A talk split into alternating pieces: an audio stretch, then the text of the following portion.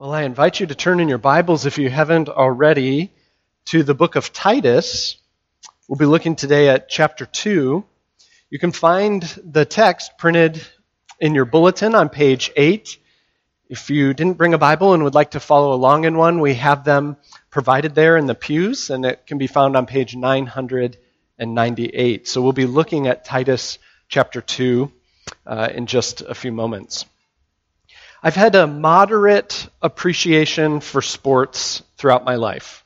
Um, moderation's a good thing, right? But then I married an avid football fan and uh, became much more acquainted with the ins and outs of football. I've also been watching some shows that take you behind the scenes into the dynamics at play in soccer or the true football sport. So um, so I'm becoming more and more acquainted in these things as life goes on.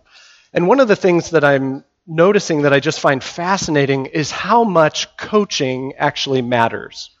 You might just watch a game on TV or if you're there in person and you just notice the person's talent, but we may lose sight of how much that has been shaped by the coaching staff and the training that has taken place. It's amazing to watch how you can take the same player and they could perform poorly on one team and then they come under different coaching and they thrive. It's a fascinating thing. Our training matters. And you don't have to participate in sports to understand the importance of training, do you? Uh, there are many different things that require it. Our, our jobs, we're trained in these skills, in the arts, in parenting, in hobbies. It's everywhere. Training for life is everywhere. And we all are actually seeking some sort of training, some sort of coaching of how to navigate life itself, aren't we? How do we make it through the day? How do we live a life that at the end of it we could say, that was a well lived life? And there are many different coaches and trainings that are available to answer these questions, aren't there? All the various religions are seeking to answer that question of what is a life well lived? What, how do you succeed in this life? And then there are all sorts of non religious, quote unquote, ways of examining the answers to that question. But often, if we boil them all down, what we find at the heart of them is they all work according to the same rules. That if you do good, you will earn some sort of reward life will work out better, whether that's just a better eternity or that's a better life here and now or some sort of inner peace as you just rise above it all. I think what's unfortunate is that sometimes one of the things that can happen for us is that Christianity becomes just a new playbook for the same coach. we um, become Christians, and it's like a new set of instructions is giving to that, given to that old way of training that says, oh, you're a Christian now. Got it. Here, pull out this playbook. Okay, so these things aren't okay for you now. These things are okay, but don't do don't enjoy them too much, because well, then that wouldn't be very Christian either. Uh, but it's just the same old story with a different playbook. But that's not how the gospel works, is it? The way that the gospel works is as we come to Christ, we receive an entire new coaching staff.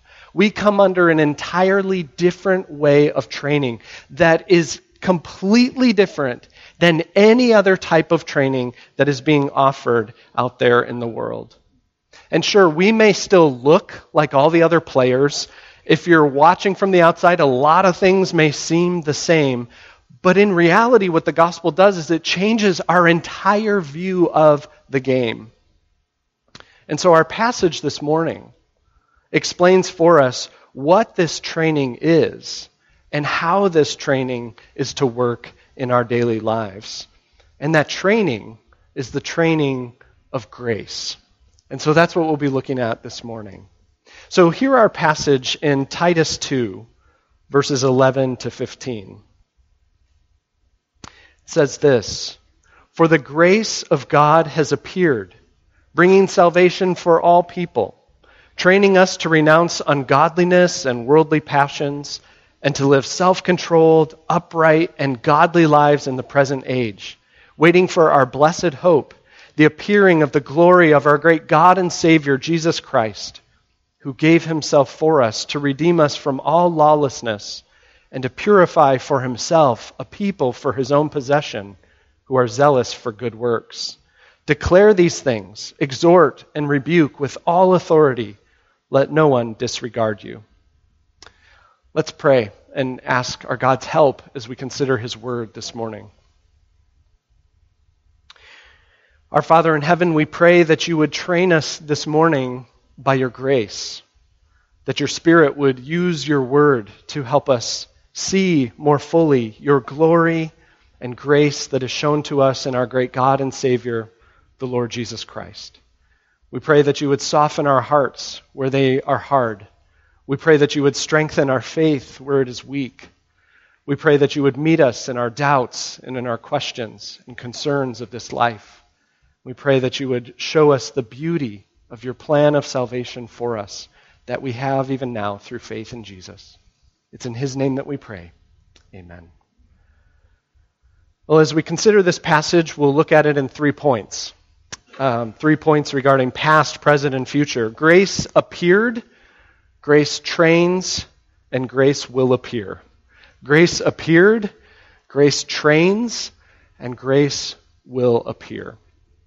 So, first of all, let's consider this point about how grace appeared. And we find that right away in verse 11. Our passage begins with the words, For the grace of God has appeared. Now, remember what we considered last week. Paul has been instructing Titus in the good and healthy doctrine that he's supposed to be teaching and speaking about in the church. And one of the things that was fascinating about last week is if we would think of good and healthy doctrine as systematic theology, Paul has a much bigger idea of what good and healthy doctrine is. Because he immediately moves on to say, good and healthy doctrine involves the fact that everyone, men and women, young and old, are all growing in godliness in the church. And that's what good and healthy doctrine produces. And so we saw this snapshot that he gives of what it looks like for a church to be growing in this. And then we resume in our passage and he says, For the grace of God has appeared. What that means is this that that entire way of living for everyone in the church is rooted and grounded in this truth of God's grace that has appeared. It's what makes all of the difference. And so, be, before we talk about God's grace appearing, let's just spend a few moments thinking about what God's grace is. It's a term that we can throw around so much that it starts to mean very little to us, doesn't it? The name of our church is Grace Bible Church. So I see it a lot, and I say it a lot. But then as I come to preach a sermon on it, there's that nagging question but what really is it? How do we capture the beauty and wonder of it? Well, we can start simply with what grace means.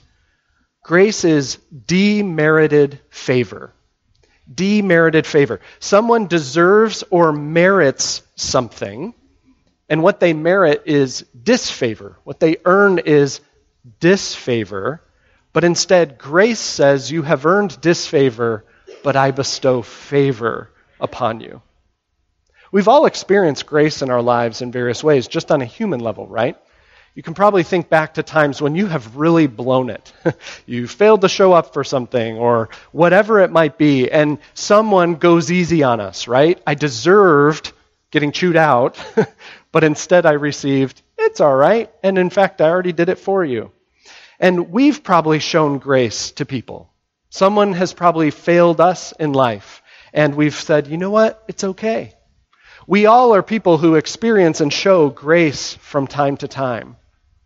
But when it comes to God's grace, it's essential to realize that grace is a part of his character.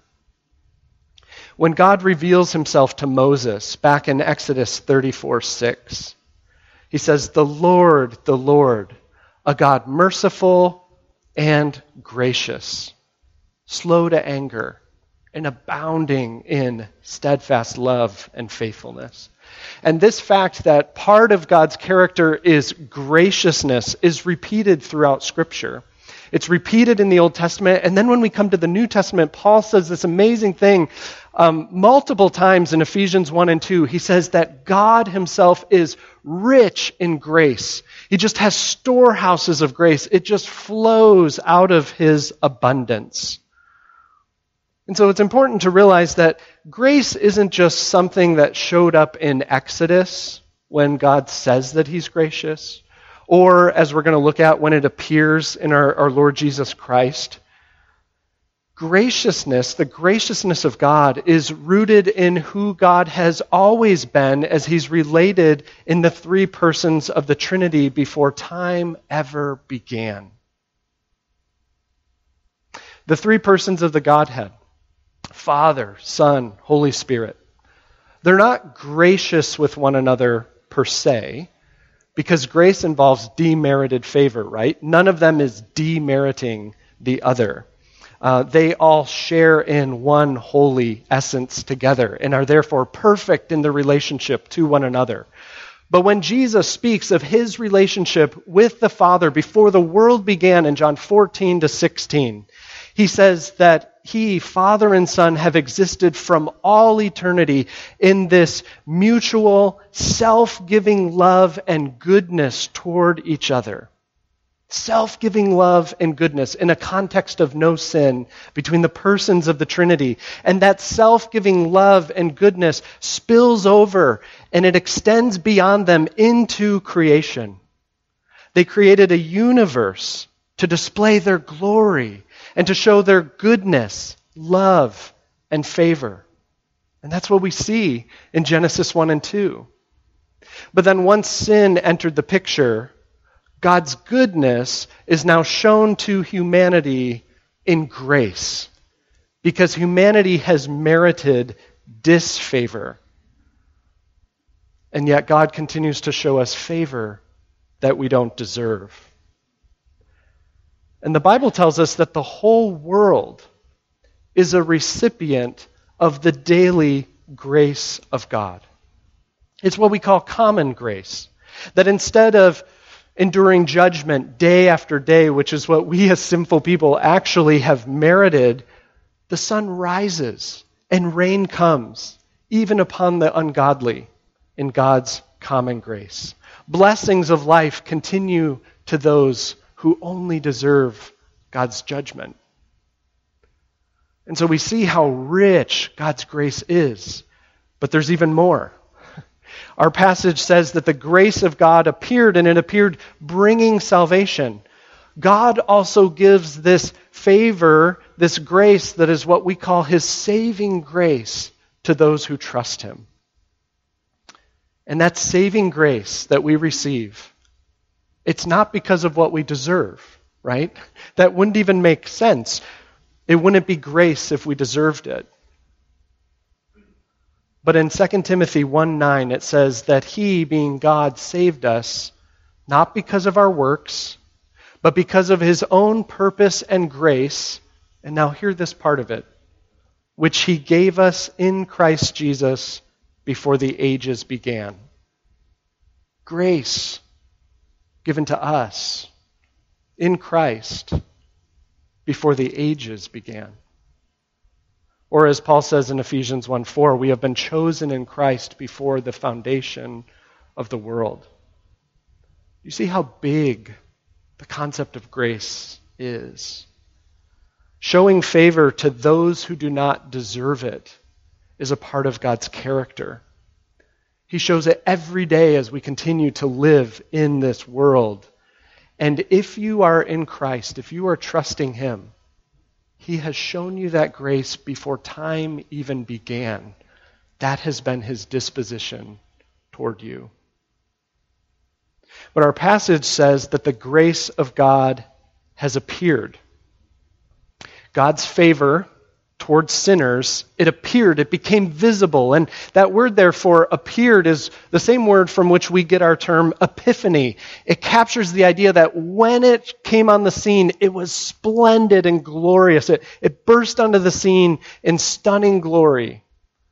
And this is what we've heard about in our scripture reading it's the incarnation. When the eternal Son of God, the Word, became flesh and dwelt among us. And what John says is that he revealed the glory of God as the only Son from the Father, full of grace and truth. Jesus, in his incarnation, in his self giving death, in his perfect life, he has revealed the glory and grace of God in a fuller way than had ever happened before, even though it's something that goes all the way back from eternity. And through faith in him, what does John say? We come to receive grace upon grace, favor and blessing upon favor and blessing. It is through Jesus that we come to receive the fullness of the grace of God's salvation. And it says he comes has appeared bringing salvation for all people. This doesn't mean that all people are saved by this grace. As we've seen already in Titus, some will reject it. They will not receive it. Some will even adamantly oppose the grace of God.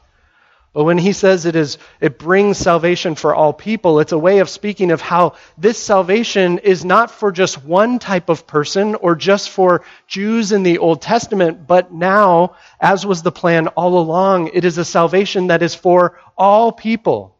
Jews, Gentiles, men, women, young, old.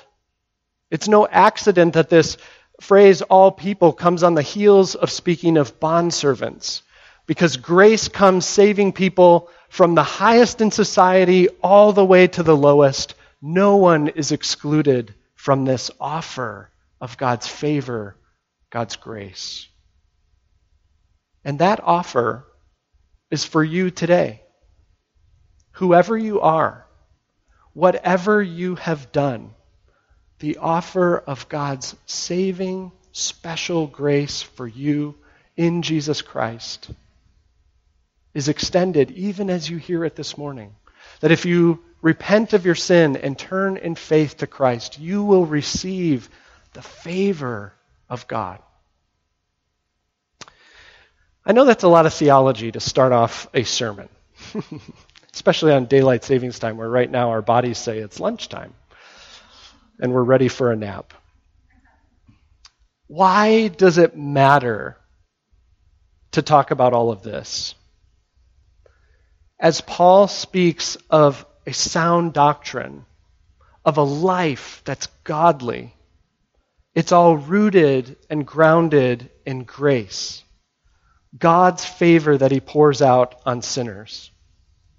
you know what often happens is we think of grace as too small. I read this verse and it says, Grace appeared, and what I hear in my head is like those in the movies when you see the radar screen and there was just a blip that came and went. Grace appeared. That's great. It happened when Jesus was here, but that's it. And what Paul wants us to see is he says, wait a minute. Before you even think about living the Christian life, I need you to do this. I need you to look back and see where grace has come from that it is in the very character of God and that He has chosen before time began to lavish favor and blessing upon you. And that favor and blessing appeared, became visible in Jesus Christ when He came. And if you are trusting in Him, God's favor is upon you in the foundation of everything about the Christian life. And what that actually does is if God's grace is really that big, if it's that eternal in that sense, then can it ebb and flow in our lives based on our performance? It can't. His favor is upon you because of his character and his action toward you.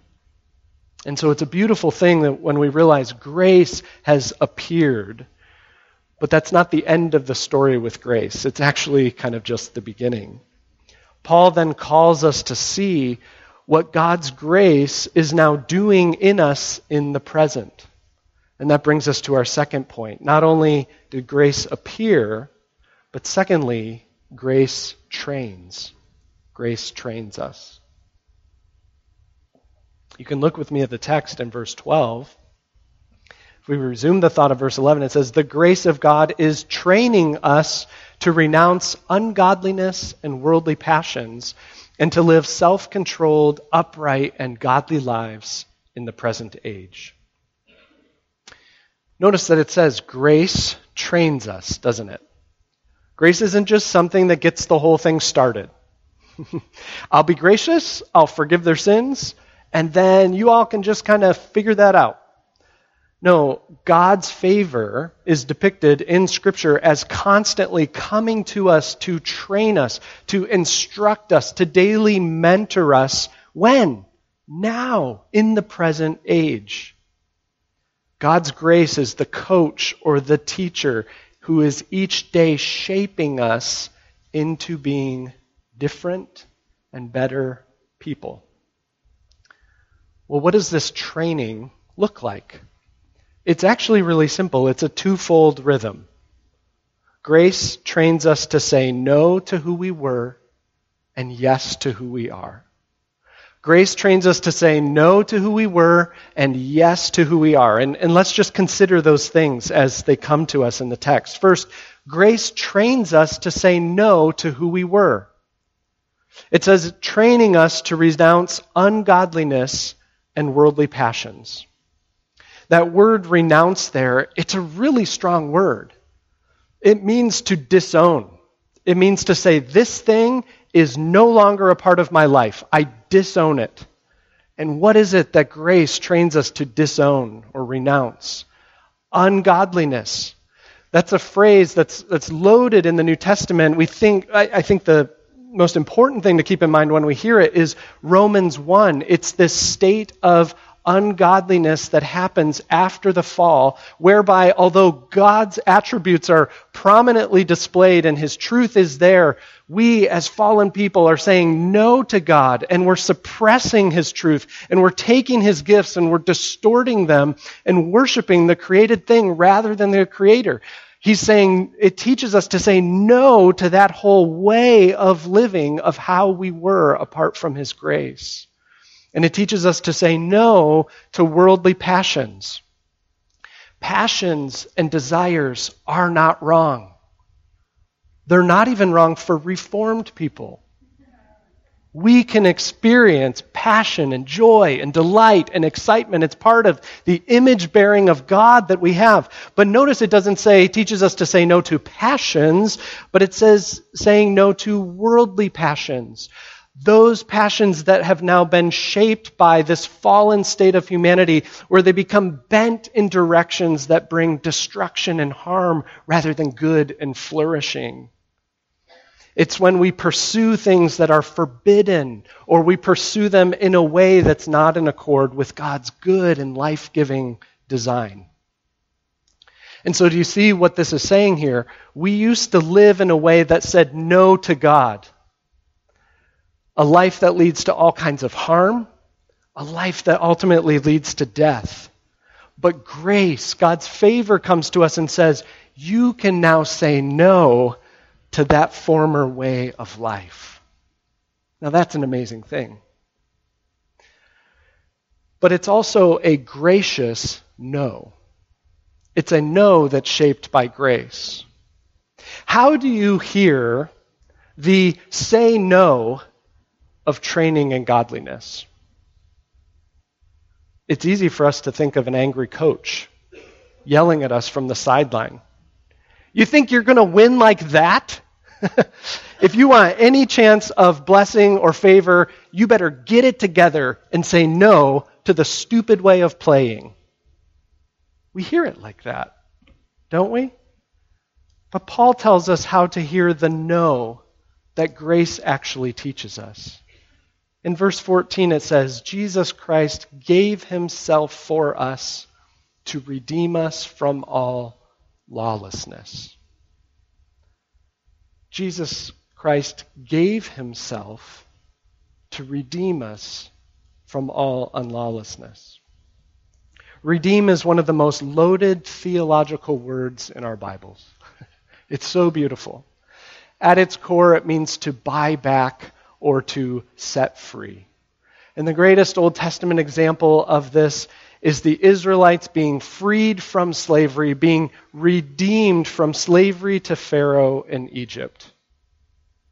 And you see, we're naturally trained to hear God telling us to say no in order to get out of Egypt. Stop doing these bad things, Israelites, and I'll set you free from Egypt. But instead, God's grace comes to us in Jesus and it says, You don't have to live this way anymore. By my grace, by my favor, I've already brought you out and set you free. I have parted the Red Sea, and Pharaoh has gone down to the depths of the grave. You are now delivered from Egypt. The promised land is yours. You don't have to make bricks for Pharaoh anymore. Because Jesus gave himself to redeem us from what? From all lawlessness. That entire way of life. And so God's grace trains us to say no to who we once were. But God's grace doesn't stop there in this training process. It also tells us and trains us to say yes to who we now are. I think this is one of the biggest things that we can miss as Christians. We can often, in our accountability, in our thinking about the Christian life, we focus a lot on defense, saying no to those things.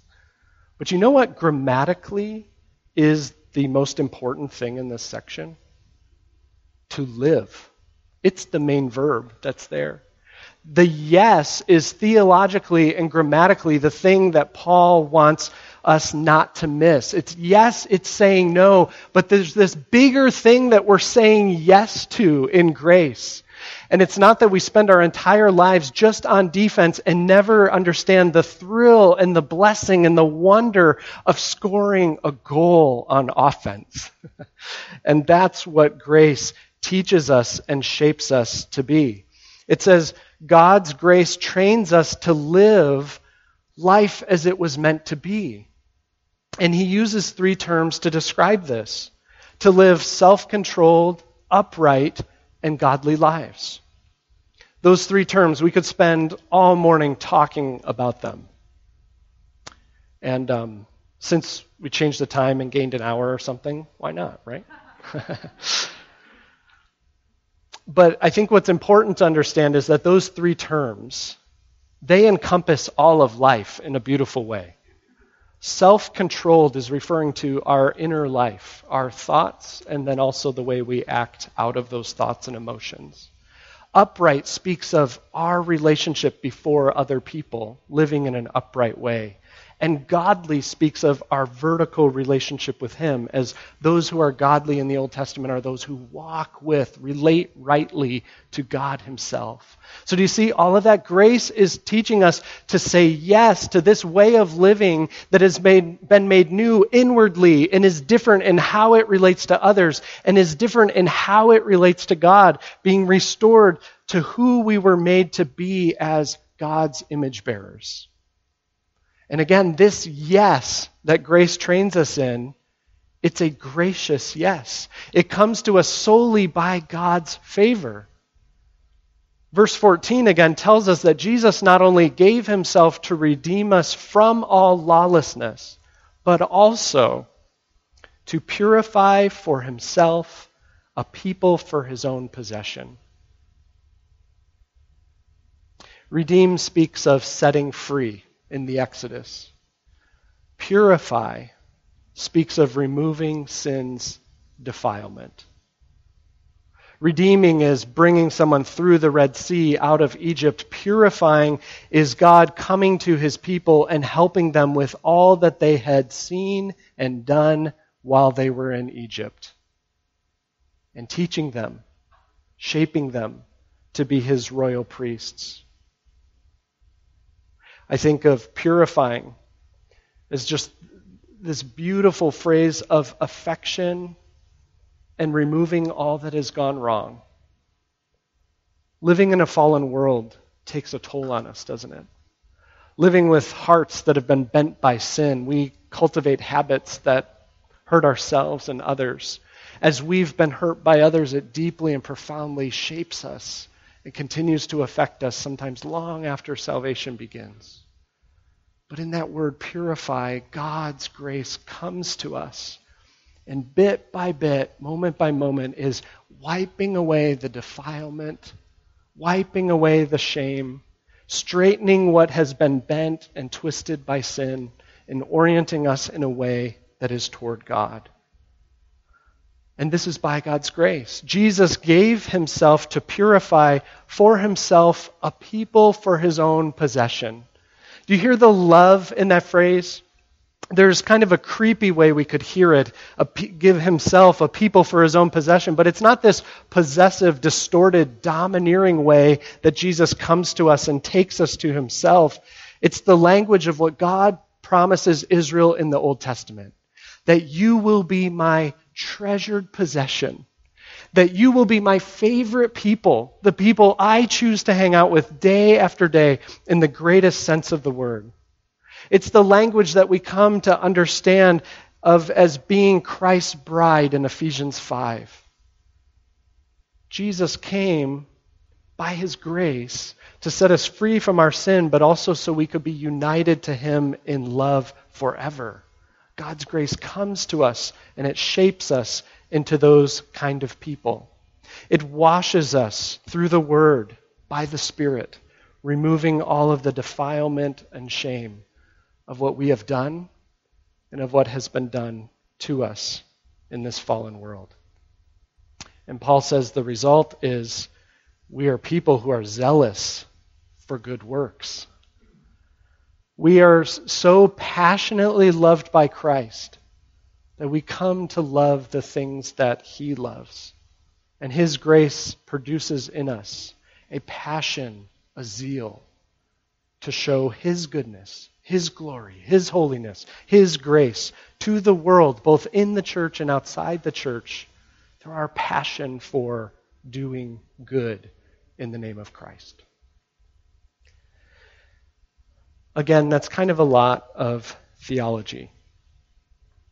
But what does it look like practically for grace to come to us and to train us? A goal that I have for today is that we could all walk out of here understanding that God's favor is with us from beginning to end.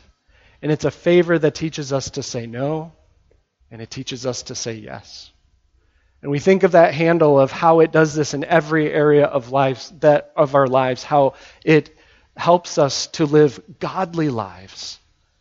And that at that root, that's our relationship with God we come to the Christian life with very messed up views of God. Many of us want to cower from him in fear because of the demands that he places upon us. Many of us want nothing to do with him because he stops every good thing in this world. Others of us think we're fine and that he should be happy with the, the things that we do. But the grace of God comes to us and it finds us and says no to the wrong ways of thinking about God that we might have. No, he's not a harsh taskmaster or judge. He has come to you in favor and in grace. And it teaches us the yes of walking with God and coming to him in that grace. A grace that says yes to, he has come to us that we could have a relationship with him. Yes, we do wrong. Bring it to him. He already knows it. Repent. Yes, we need his help every day. Bring it to him and ask for continued favor and grace. It trains us in having right relationship with our Heavenly Father. And it trains us in self control. Grace comes to us, and we are complicated inwardly, aren't we? Am I, I think other people would know this too, but maybe I'm just really messed up. But there's a lot that swirls around inside of us, isn't there? There are things that we hope people never know that we have done there are aspects of our personality that we may be pushing down for fear that others would come to know who we really are. And there are parts of us that we love and delight in and want others to know and experience, right? Well, God comes to us in His grace, saying, I perfectly know who you are in your deepest self. I knit you together in your mother's womb. I know your passion for justice. I know the way you care about what others think. I know how much truth means to you. I know how logical you are. I know how much you feel. And His grace comes to us and it says, I can show you the ways that those things about who I made you can go wrong.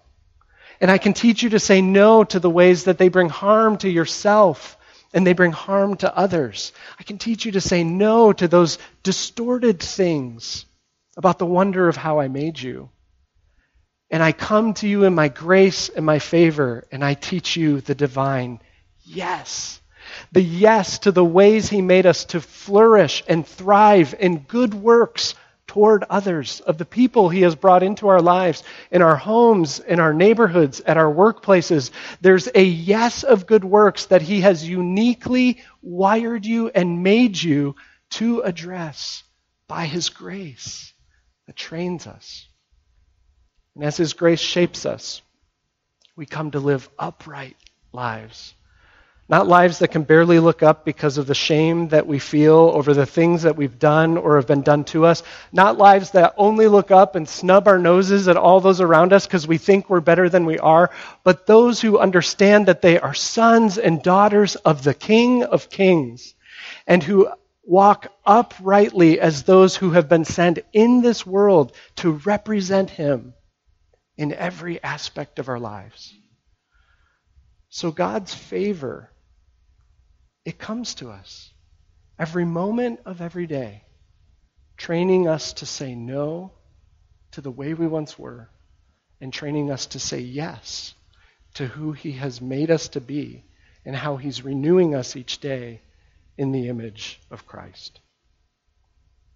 So not only has God's grace appeared in the past and is training us now in the present, there's even better news we save it for point number three. Grace will appear. Grace will appear. Now you may say, wait a minute, I was listening. I know that grace appeared. Good. It appears again. And it appears again. It says in verse 13, part of what grace trains us for is that we will be waiting for our blessed hope, the appearing of the glory of our great God and Savior, Jesus Christ. Part of what grace trains us for is waiting for another appearing. Waiting can sound like just standing around. It can sound like just passively waiting for the bus to come or a website page to load, right? But the term has much more expectancy than that. The waiting is what's mentioned of Anna and Simeon at the temple as day after day and night after night they are waiting for the Messiah to appear. They devoted their entire lives to this waiting and they were looking for it to come every day. And so also, we live in eager expectation that today might be the day of our blessed hope. Biblical hope is not a wish. I hope the Packers will do better this year. Biblical hope is something that we're confident is going to come.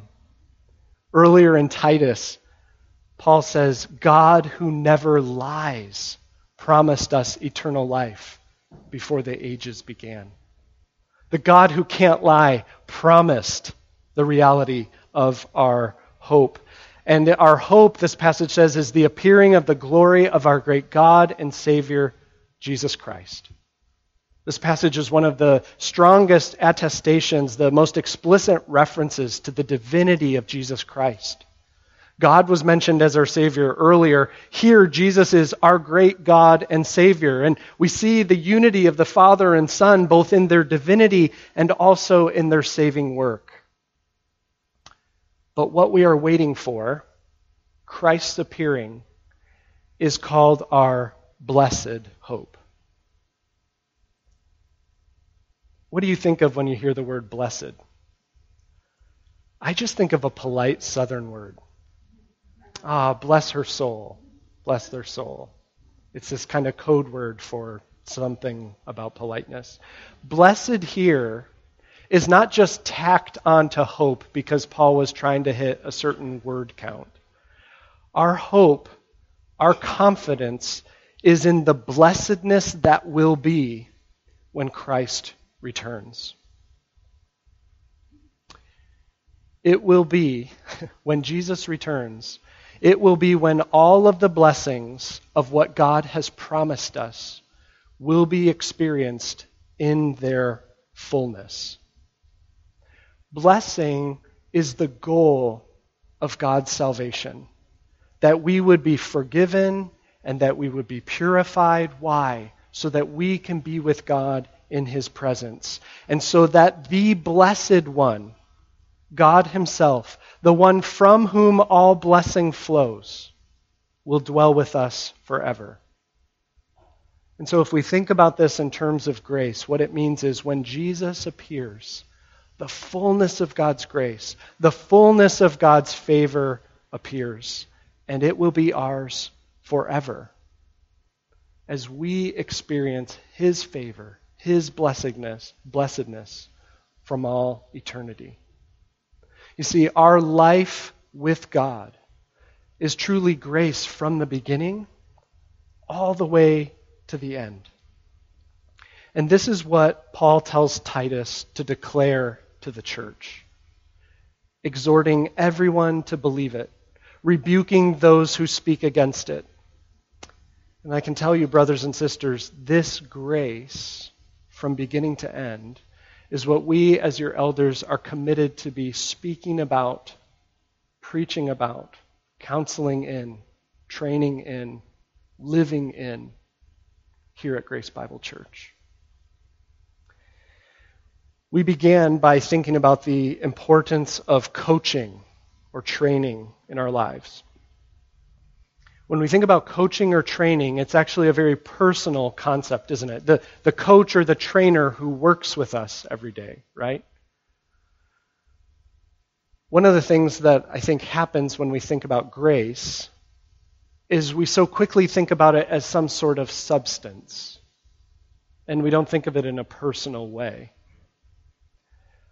throughout this week, I've been, you know, knowing that I have to preach on grace, and I've been struggling with various things, inwardly, outwardly.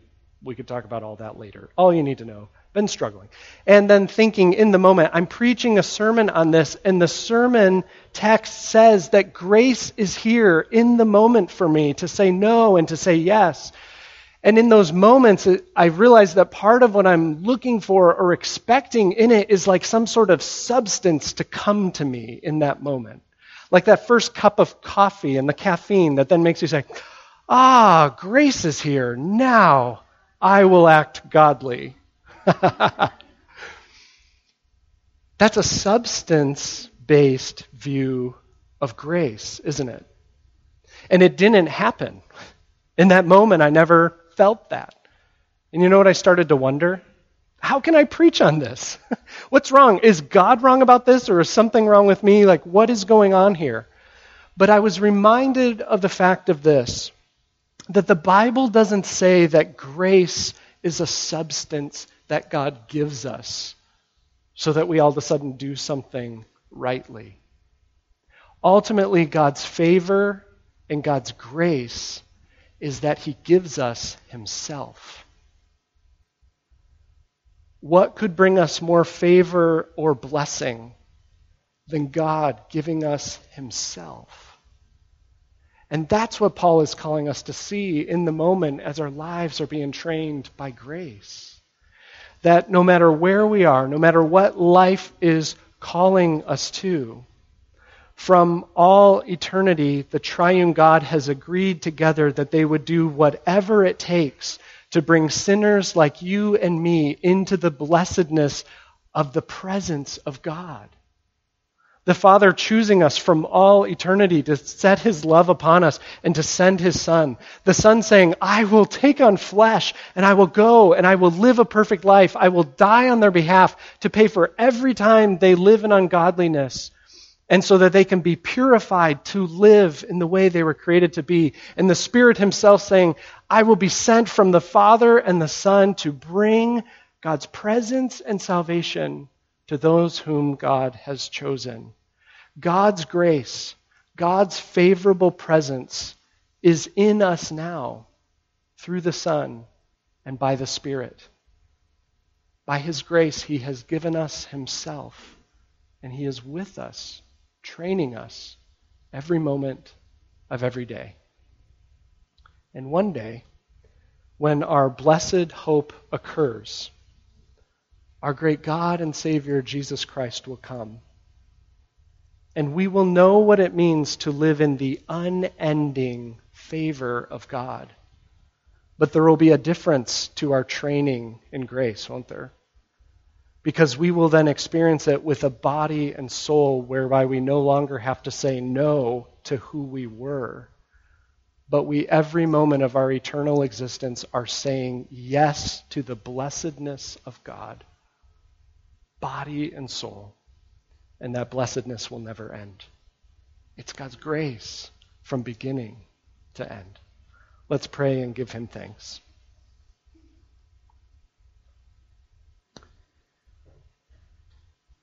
Our Father in heaven, words cannot adequately express the grace of God that has appeared to us in the Lord Jesus Christ and that is now with us by the Spirit, and that one day we will experience in the fullness of glorification in your presence forever.